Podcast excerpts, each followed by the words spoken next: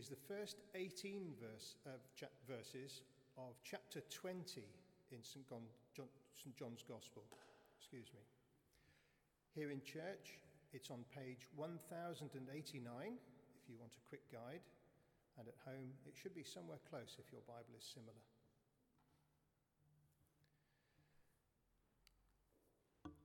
Early on the first day of the week, while it was still dark, Mary Magdalene went to the tomb and saw that the stone had been removed from the entrance. So she came running to Simon Peter and the other disciple, the one Jesus loved, and said, They have taken the Lord out of the tomb, and we don't know where they have put him. So Peter and the other disciple started for the tomb. Both were running but the other disciple outran Peter and reached the tomb first. He bent over and looked at the strips of linen lying there, but did not go in. Then Simon Peter, who was behind him, arrived and went into the tomb. He saw the strips of linen lying there, as well as the burial cloth that, had been around Jesus' head. The cloth was folded up by itself, separate from the linen. Finally, the other disciple, who had reached the tomb first, also went inside. He saw and believed. They still did not understand from Scripture that Jesus had to rise from the dead.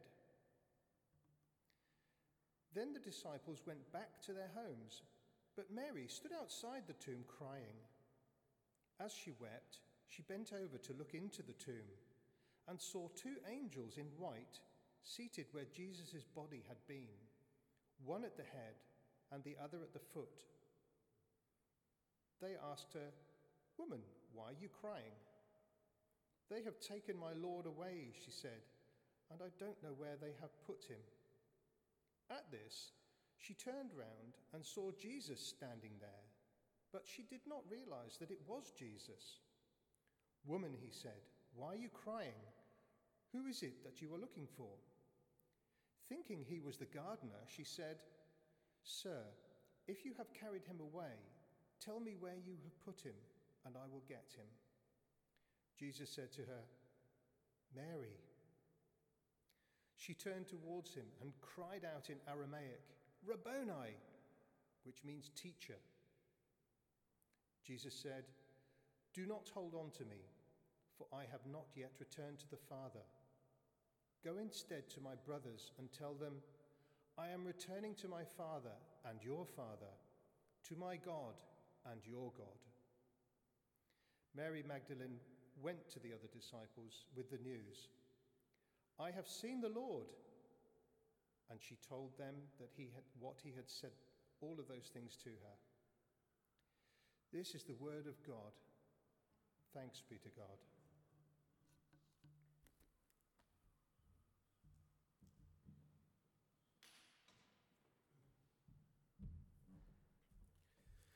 Thank you, Gary. Good morning, everyone. For those who may not know me, my name is Colin. I'm a retired priest and a member of St. Jude's. Neil has already prayed for this ministry of the word, so let's plunge straight in with the message that I have been given for you. It is a truth universally acknowledged that there is an awful lot of suffering in this world. In fact, the problem of undeserved suffering is one of the sharpest arrows in the quiver of people who reject the Christian revelation. And yet, I am standing here to proclaim to you, as a doctrine of our faith, that there is no sorrow so deep that God cannot and will not turn it into joy. How can this be? What is going on here? Am I just propounding some crazy notion that suffering, and especially mental suffering, is, after all, really only an illusion? God forbid. Certainly, it is mental rather than physical suffering that we are dealing with here this morning. But anyone who thinks that makes the problem less severe has another think coming, that's for sure. For the reality is that traumas such as adultery, divorce, infertility, loss of children, addiction, or of suicide in the family, these and quite a few other tragedies can and do inflict mental pain of an intensity not easily imagined by anyone lucky enough to have escaped these or comparable experiences. And yet, without in any way trivializing or making light of the severity of mental suffering, I am still standing here to reaffirm the thesis that there is no sorrow so deep that God cannot and will not turn it into joy. And the ground on which I build and establish this great reassurance is the story of Mary Magdalene, as Gary has just read it for us from the Gospel according to John. I invite you, therefore, to observe with me two elements in these verses from chapter 20. They are, firstly, Mary's sorrow, and secondly, Mary's joy. So, firstly, Mary's sorrow. Who was she, this Mary from the town of Magdala on the west coast of the Sea of Galilee? We know almost nothing of her backstory. Luke does tell us that she was among a group of women who followed Jesus and his 12 disciples on their itinerant ministry of preaching and healing, and that these women provided for the men out of their means. Luke also says that Mary Magdalene had seven demons gone out of her.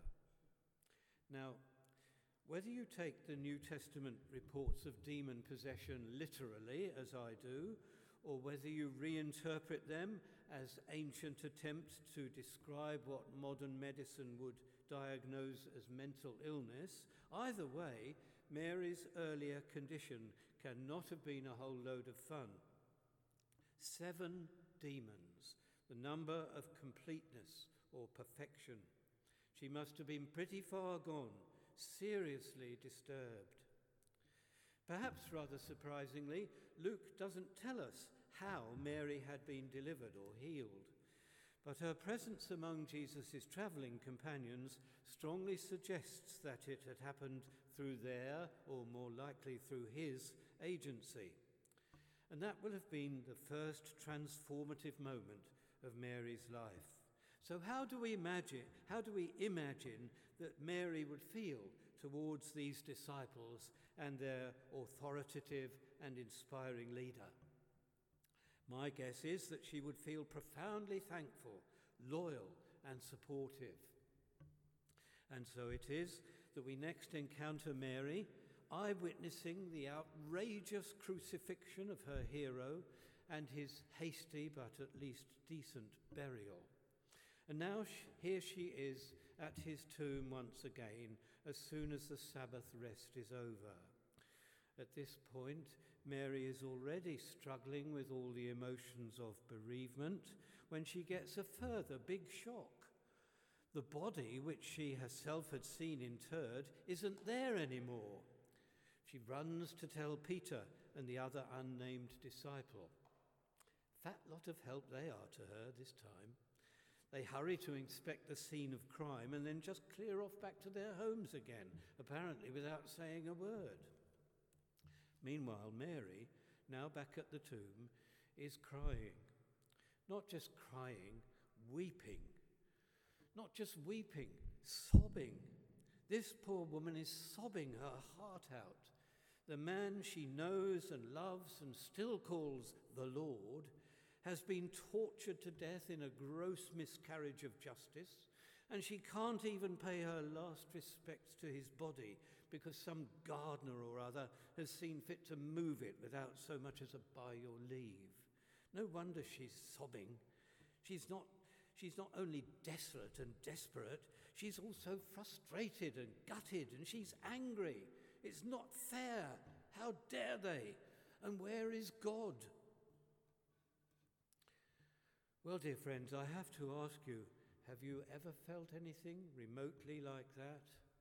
And if no such thing has ever happened to you, can you find in your heart any gift of empathy enabling you to enter into Mary's feelings at this exact moment of her life?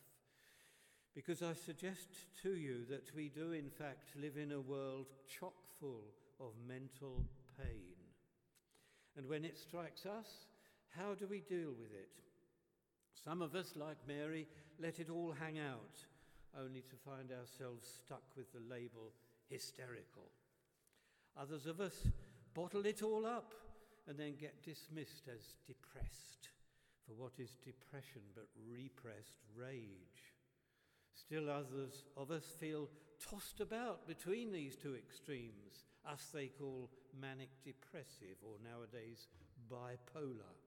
But we don't care about labels. All we know is it hurts. Only God knows how much it hurts. Mere words like grief and pain and heartbreak and heartache don't get anywhere near expressing how much it hurts.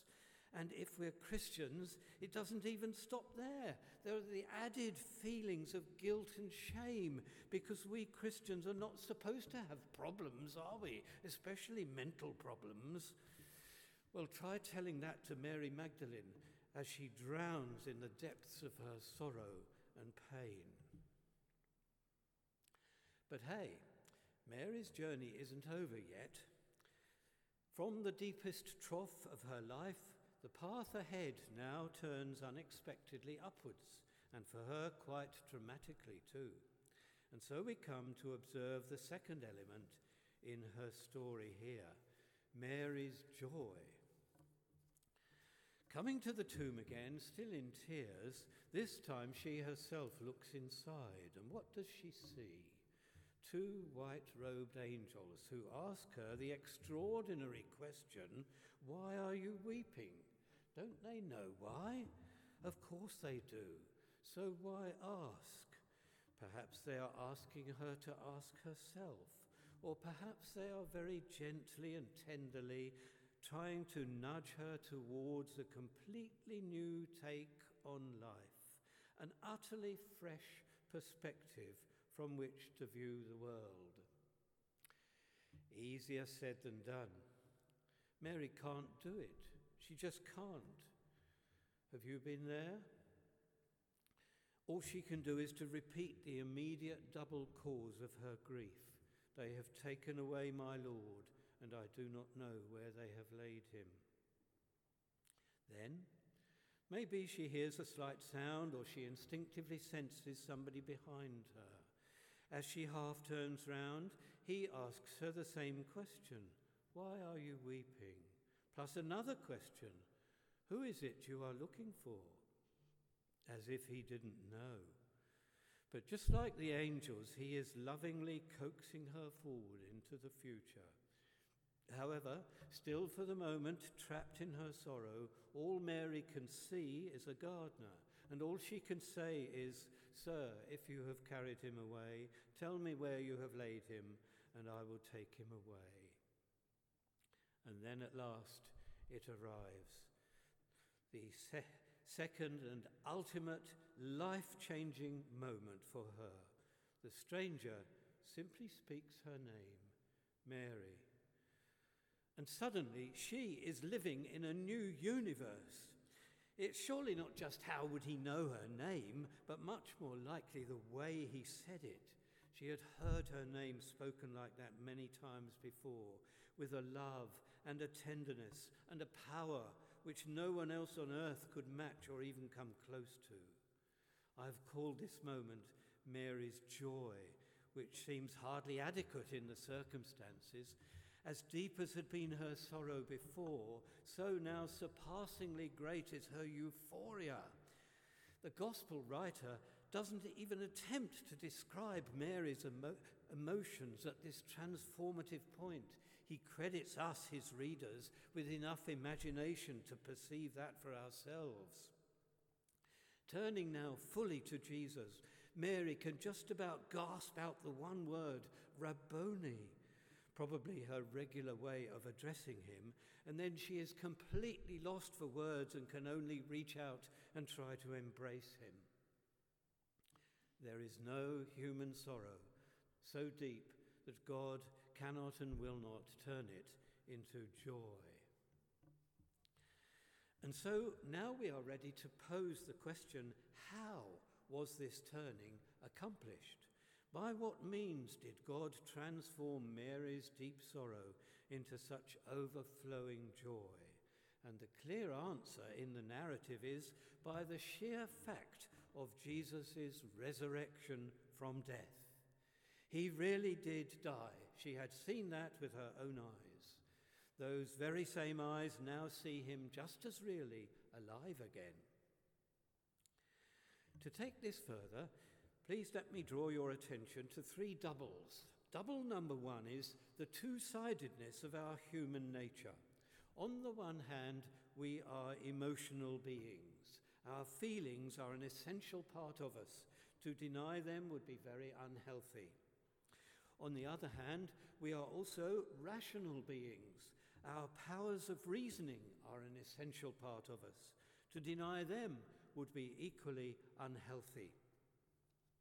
Up to now, in this brief meditation, we have focused largely on our emotions. Enter now our rationality, our capacity for logical thinking. That's double number one. Double number two is the two pieces of evidence necessary to establish the historical fact of Jesus' resurrection. They are, on the one hand, the empty tomb, and on the other hand, his appearances to his disciples. What nobody, nobody can doubt is that the early Christians really did believe that Jesus had risen from among the dead people. They believed it so strongly that they were ready and willing to die for it, and many of them did so. But they could not possibly have believed that at all without the empty tomb. If anyone could have produced the dead body of Jesus, that would have killed all talk of his resurrection stone dead. The other necessary condition for their belief was Jesus' appearances to so many of his disciples. The empty tomb on its own would not have been enough to convince anybody. It, it could have been explained away by the possibility of some unknown and illegal body snatchers. Likewise, Jesus' appearances on their own would not have been enough to convince any doubters. They might perhaps been, have been explained away by some speculations about ghosts or hallucinations. But the empty tomb plus the appearances, taken both together, supplied a firm foundation for the other for the early believers' certainty that Jesus had indeed been raised from death. Now, of course, the defenders of our Christian faith are not saying that this line of reasoning proves Jesus' resurrection. That would be a step too far. Any events in history are not like scientific experiments which can be repeated under laboratory conditions. No, but our Christian scholars are saying that Jesus' resurrection is, beyond all reasonable doubt, the most likely explanation for the evidence that we have. Of course, there will always be deniers. There are people who deny the current pandemic. There are people who deny global warming. There are people who deny the moon landings. There are people who deny the Nazi Holocaust. Need I say more? Double number three. This is the two big questions of our more recent ages, which are is it true and does it work? Now, our philosophers tell us that we have passed through the age of so called modernism into a new period, imaginatively named postmodernism. What on earth are they? Well, let me remind you. Since about the 18th century, any attempt to explain the meaning and purpose of the universe and our human place within it has been met by the modernist question is it true? But gradually, during the 20th century, the postmodernist stream of thought evolved the more subjective and relativistic question does it work? So now then, As a conclusion, and I hope a climax to our thoughts this morning, let us first add an extension to our basic theme and then present it with our two big questions to Mary Magdalene herself for her first hand answers.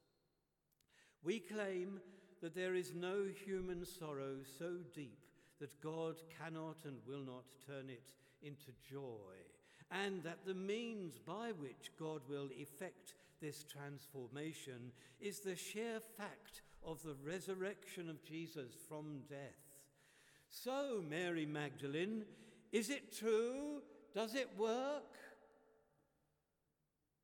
I think we can all hear her answers a resounding, rafter rattling, roof raising yes, yes.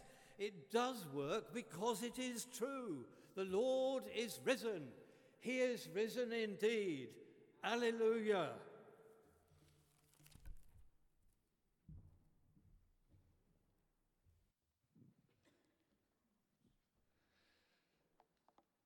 Thank you, Colin.